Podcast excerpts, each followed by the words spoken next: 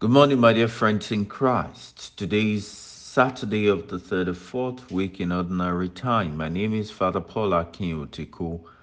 Jesus invites us to stay focused. He said, But take heed to yourselves, lest your hearts be weighed down with dissipation and drunkenness and cares of this life, and that they come up upon you suddenly like a snare for it will come upon all who dwell upon the face of the whole earth. But watch at all times, praying that you may have strength to escape all the things that will take place and to stand before the Son of Man. Luke chapter 21, verses 34 to 36.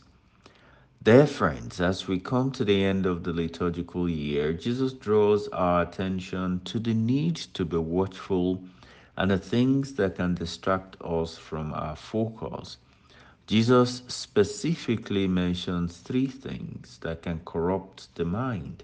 He said, But take heed to yourselves, lest one, your hearts be weighed down with dissipation, two, drunkenness 3. Cares of this life.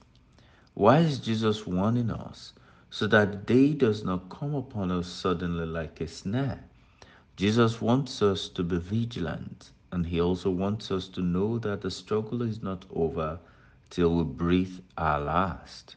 We need grace to make sense of the kingdom and not to see it as a burden, but as a profitable way of life that leads us back to the Father.